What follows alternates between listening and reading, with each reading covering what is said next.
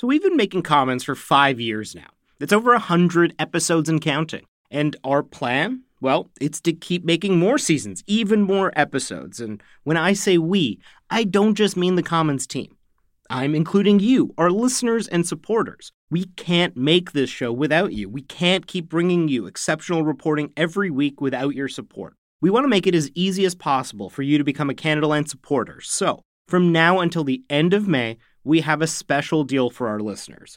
Sign up now for just $2 a month for the next 6 months. You'll get access to all the episodes of Commons 1 week early and ad-free, as well as exclusive bonus content from all of our shows. There's discounts on merch, tickets to our live events, and so much more.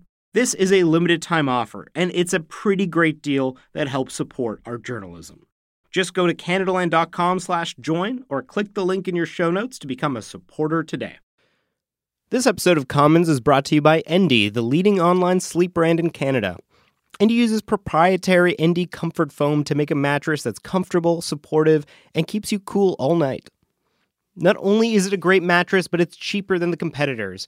And Endy offers a 100-night free trial and free shipping all across the country, so there's no risk involved.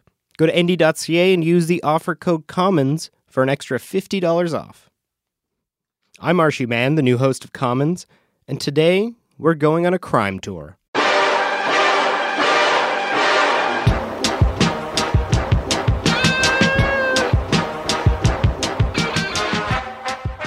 Earlier this year, the Trudeau government introduced a bill to revamp the justice system. And deep within that 500-page document was a provision that would significantly reduce the penalties for white-collar criminals. It would mean that companies that engage in a wide variety of crimes, whether it's insider trading, fraud, bribery, stock manipulation, and a bevy of other kinds of wrongdoing, would simply have to own up to what they did, pay a fine, and walk away. The Trudeau government's decision seems odd, considering the fact that white-collar criminals almost never go to prison in Canada. In fact, around the world, Canada is well known to be a haven for white-collar crime.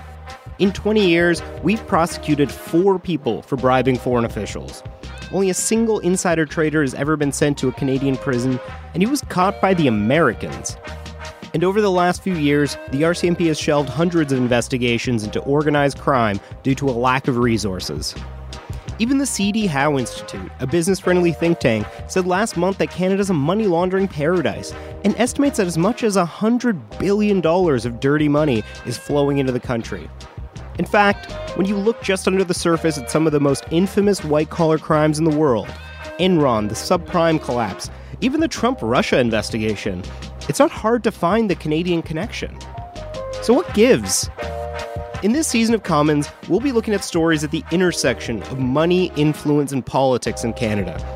Some of them will have to do with these big corporate crimes, and others will be the type of corruption we're more used to hearing about. Shady politicians, backroom deals, hush money, and kickbacks. But to start, I want to take you on a tour to help us better understand why white-collar criminals almost never have to face up to any consequences in this country. If you rob a bank branch, you're probably going to get caught and go to prison. But in Canada, if you rob the whole bank, even if you're caught, you're probably walking away fine. When most people in Canada talk about crime-ridden neighborhoods, they're usually talking about places where poor people live. The downtown east side in Vancouver, Regent Park in Toronto, the north end of Halifax. When I think of criminal neighborhoods, I really do think of Toronto's financial district. So that's where we're headed today.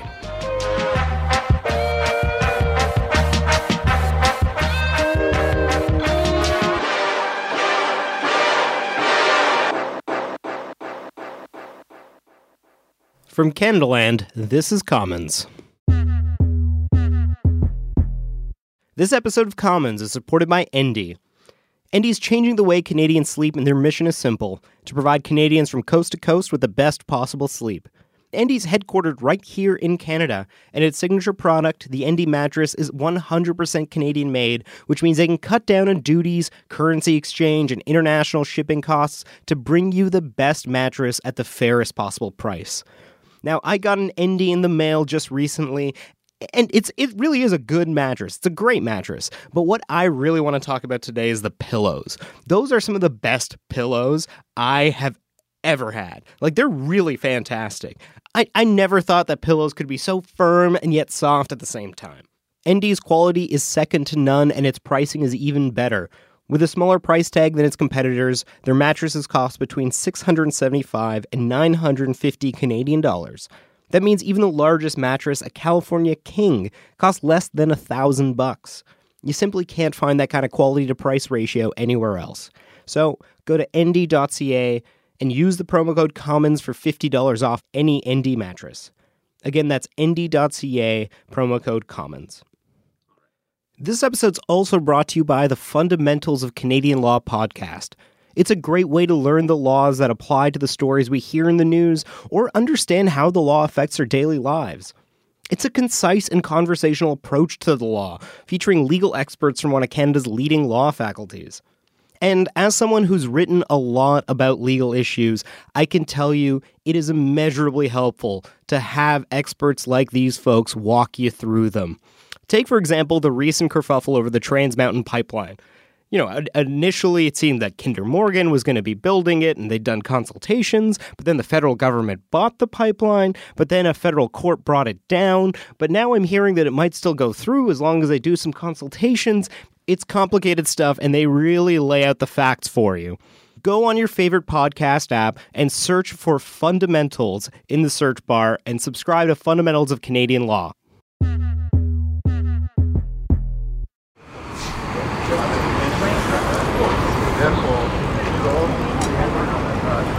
See, the problem is a lot of what logically should be considered crimes or forbidden or illegal in the financial industry are completely legal. The person I wanted to take on this tour is Bruce Livesey. So my name is Bruce Livesey. I'm a journalist. I'm based here in Toronto, and I don't know where does one begin? He's a veteran investigative journalist who's worked for the CBC's Fifth Estate, Global News' 16 by 9, and has over the years written for almost every financial publication in the country. He's also the author of The Thieves of Bay Street, which gives you a pretty good idea what he's about. We promptly got sued by Conrad Black, he sued us for $3 million. And then last year he withdrew the lawsuit, or as I like to say, you know, crawled back underneath his stone.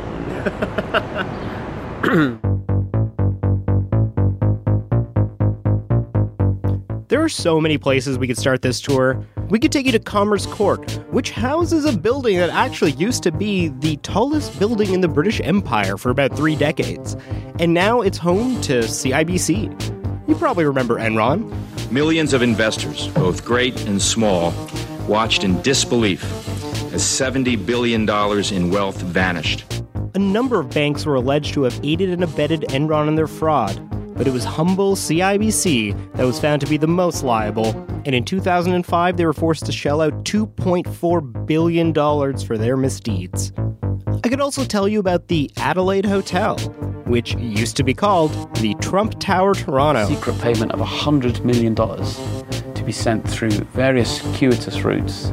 Financial Times, one of the world's most respected financial publications, has raised questions about whether a $100 million bribe flowed through the project to the Russian government, which they deny for the record. Or I could take you to a condo tower just around the corner from the Rogers Centre, where Saadi Gaddafi, the son of former Libyan dictator Muammar Gaddafi, owned a penthouse. The 41-year-old former head of Libya's Football Federation is best known for his fast living. The RCMP has alleged that Canadian engineering firm SNC-Lavalin paid him millions of dollars in bribes to fund his lavish lifestyle that included a private concert by 50 Cent during TIFF. But I wanted to start with something you might not have heard of. It's one of my absolute favorite stories from Bruce's book. So we headed down to King and York Street, just a 15-minute walk from the CanadaLand offices, to the Toronto Stock Exchange. So let's describe the scene of the crime a little bit. The Toronto Stock Exchange, just like so many other buildings in any financial center, it's kind of ubiquitous. You got those big glass windows. It goes up high into the sky. And the only way you'd know that the stock exchange is even how I was there, is they have a little one of those tickers that you see at the bottom of the TV that just tell you the stock price pretty close to the sidewalk over there. I really want you to tell the story of YBM Magnets, a small magnet maker based out of Pennsylvania. Well, the factory was based out of Hungary, but yeah, the head office was out of Pennsylvania. In 1994, this magnet manufacturer put a listing up on the Alberta Stock Exchange. Within a few years, the stock had skyrocketed in value. And as their revenues grew, more people began to pile in. And they even ended up getting some big names on their board of directors, including a guy named David Peterson, who was the Liberal Premier of Ontario until 1990. By 1998, the company was worth around $1 billion. Unfortunately, it had just one small problem. It was a front for a vicious Russian mobster, Mogilevich. How do you say it? Semyon Mogilevich. Semyon Mogilevich is one of the world's most dangerous men. The boss of bosses of the Russian mafia, he's been known to brutally kill anyone who stands in his way. The FBI has said that with one phone call, Mogilevich has the ability to affect global markets. He may be the most powerful mobster in the world. And was creating this empire in Eastern Europe. And at some point realized he needed to launder his money. And initially he tried to do it through the United Kingdom, and that didn't work. And then he decided that Canada was the best place to do it. And he got a foothold first in Alberta, and then eventually got a listing on the TSX.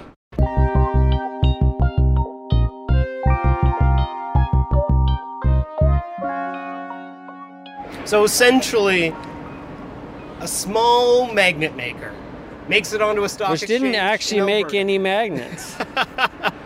It was a front. It was like a Potemkin village factory in Budapest that wasn't actually making anything. But auditors and various investors and lawyers would go there, and they would do a whole song and dance. They would show them this apparent factory, which was doing nothing. And managed to fool a lot of people. But even with the song and dance, people had known about the connections between Mogilevich and YBM Magnets back to the company's founding. He was even registered as a shareholder. The board of directors, the TSX, they were all warned repeatedly that something was wrong. But what was happening behind the scenes was that regulators were being told by the RCMP and the FBI that this was a dirty company. The board hired investigators and set up a special committee to look into the allegations. Those investigators found there were red flags pointing to money laundering and connections to organized crime in Eastern Europe. But the special committee wrote it off as hearsay. And they didn't tell shareholders about the full extent of what the investigators had discovered. The OSC listed them, the TSX listed them. The OSC is the Ontario Securities Commission. We'll get to that later. And it ended up attracting $100 million worth of investors' money. And within about 6 months, it was exposed and all that money was gone. And by the time the truth had come out, Mogilevich had already sold his shares.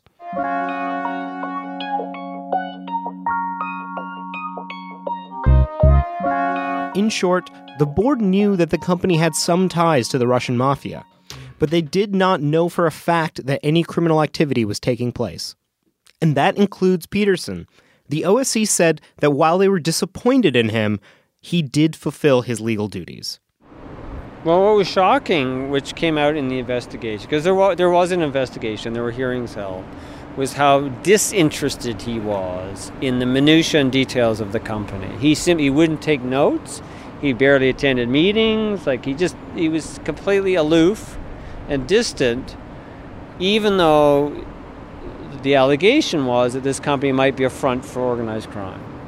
And so what happened to those directors? What happened to the OSC? I'm sure, once again, there must have been due-fitting punishment. Well, the problem was that the OSC themselves were being told they did nothing. So they were kind of, they couldn't exactly go and, you know, throw the book at the director. You know, there was some penalties. There weren't, but they were fairly minor. No one went to prison. Mogilevich never set foot in prison. I mean, in the 20 years since that's happened, he's still alive and well and prospering. And since then, David Peterson's had a fine career. He was recently Chancellor of the University of Toronto. There you go. Very prestigious position. Yes. We reached out to Peterson for comment, but he didn't reply back by the time we published. Sophisticated criminals from abroad, like Mogilevich, see Canada as a target. They're looking for a place to put their money, and they're looking for a place that won't ask too many questions. And Canada's more than happy to take that money. When everything does come crashing down, almost nobody has to pay for the consequences.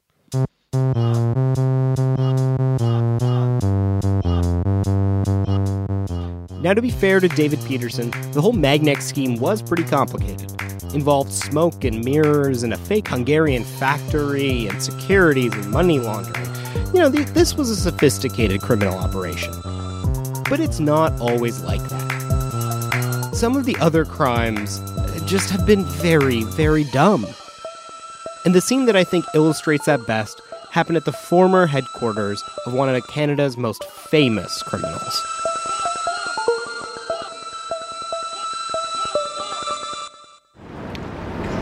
So, I mean, let's get a look at this building over here. It's got the kind of old Greco-Roman style columns, which gives it the indication that this is a fancy, important building from back in the day. Old Upper Canada Wells. Exactly. And number 10 Toronto Street, I think what we're looking at over here is a black door with kind of fancy cursive writing on it that I think is supposed to give the impression that this is like 10 Downing Street, right? The Prime Minister's residence in Britain.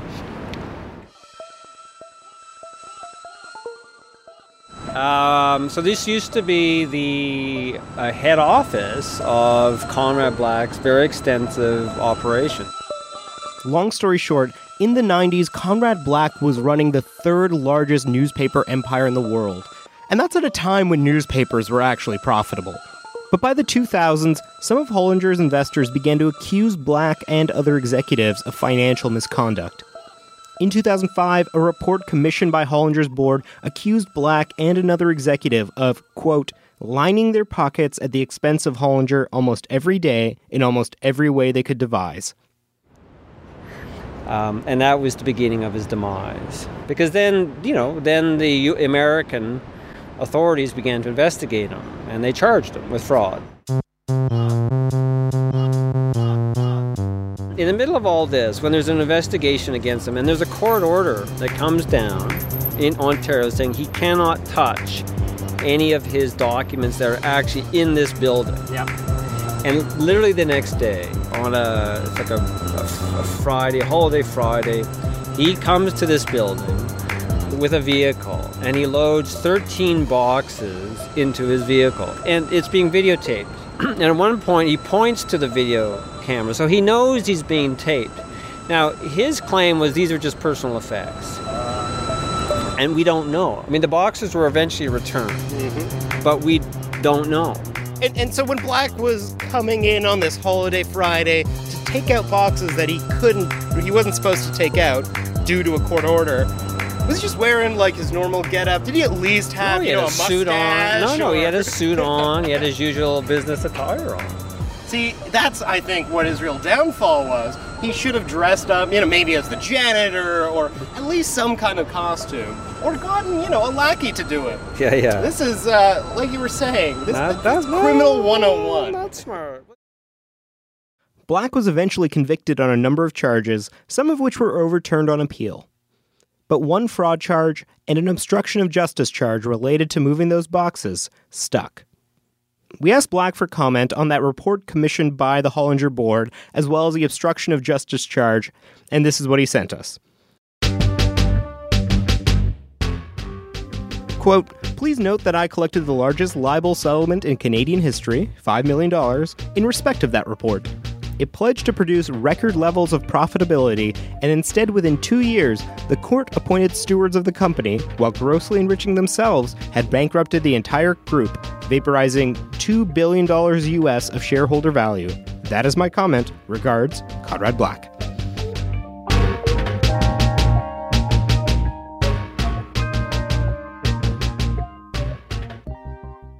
Black was never charged with any crime in Canada, and after he served his sentence in the U.S., he returned to this country, despite the fact that he gave up his citizenship years ago to take a British peerage. He's still not a Canadian citizen, but he's allowed to live here as a convicted felon. Like, where else would that happen? If you were a person of color who used to be a Canadian citizen, went to jail in the United States, you were poor, black, you think you'd be allowed back into this country and allowed to live here as a convicted felon? No.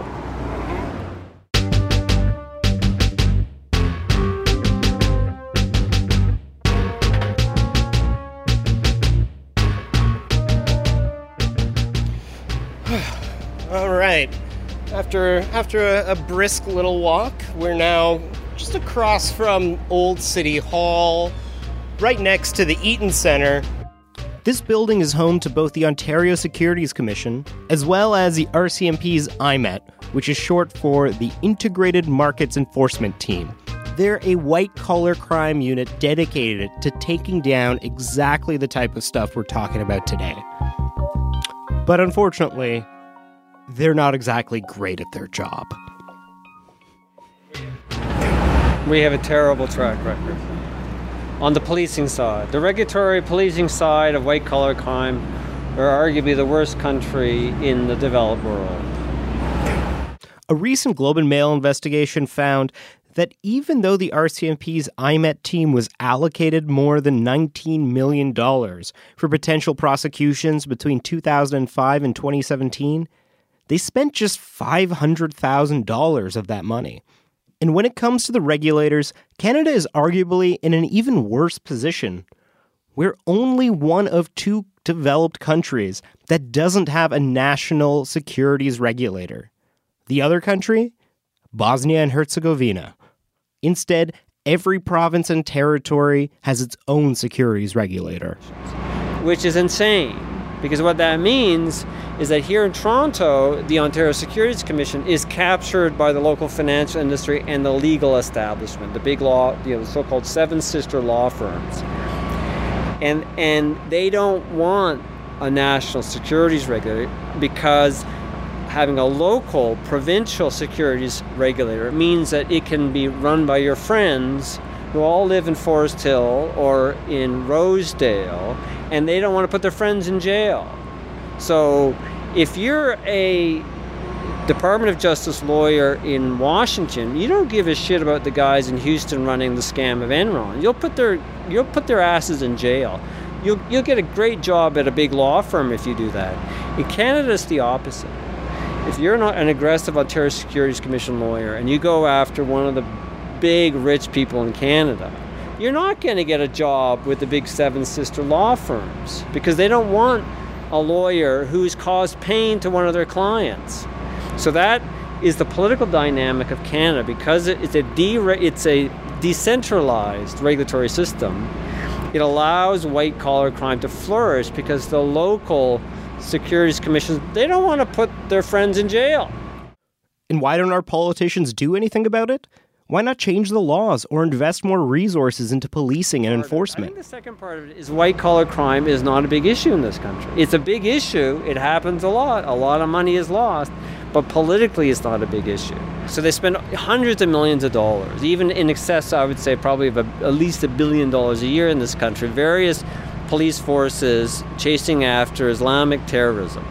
But they spend no money, almost no money, on white-collar crime, even though most Canadians are never going to be affected by Islamic terrorism. Never. I mean, the chances of being killed by an Islamic terrorist in this country are so unbelievably remote. But your chance of your money being stolen are extremely high. There was a study done years ago that said 1 million Canadians had been victims of white-collar fraud. Yet they spend almost no money investigating white-collar crime. So it's a very political decision. And it's because they don't want to go after the rich. It's not that complicated. They don't want to go after the rich.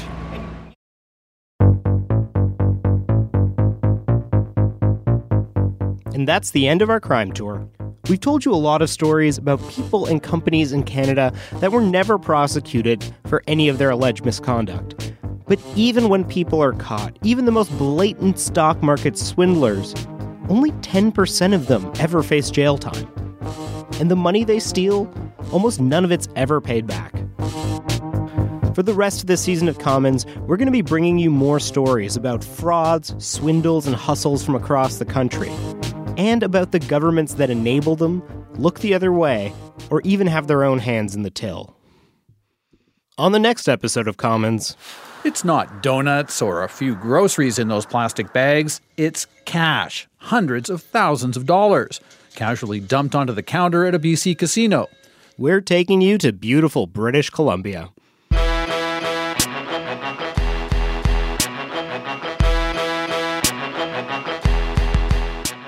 That's your episode of Commons for the week. I'm Arshi Mann. If you're a corrupt politician, business person, or son of a dictator, please get in touch and we may feature you on the show. If not, we'd still love to hear what you think. Tweet us at CanadaLand Commons, that's CMNS. You can also email me at arshi@canadalandshow.com. This episode was produced by Kevin Sexton. Our music is by Nathan Burley, and we'll be back every second Tuesday. But if you're interested in listening to the nitty-gritty of what's going on in Parliament Hill, check out our other politics podcast, Oppo, that you can find next Tuesday. If you like what we do, please support us at patreon.com/CanadaLand.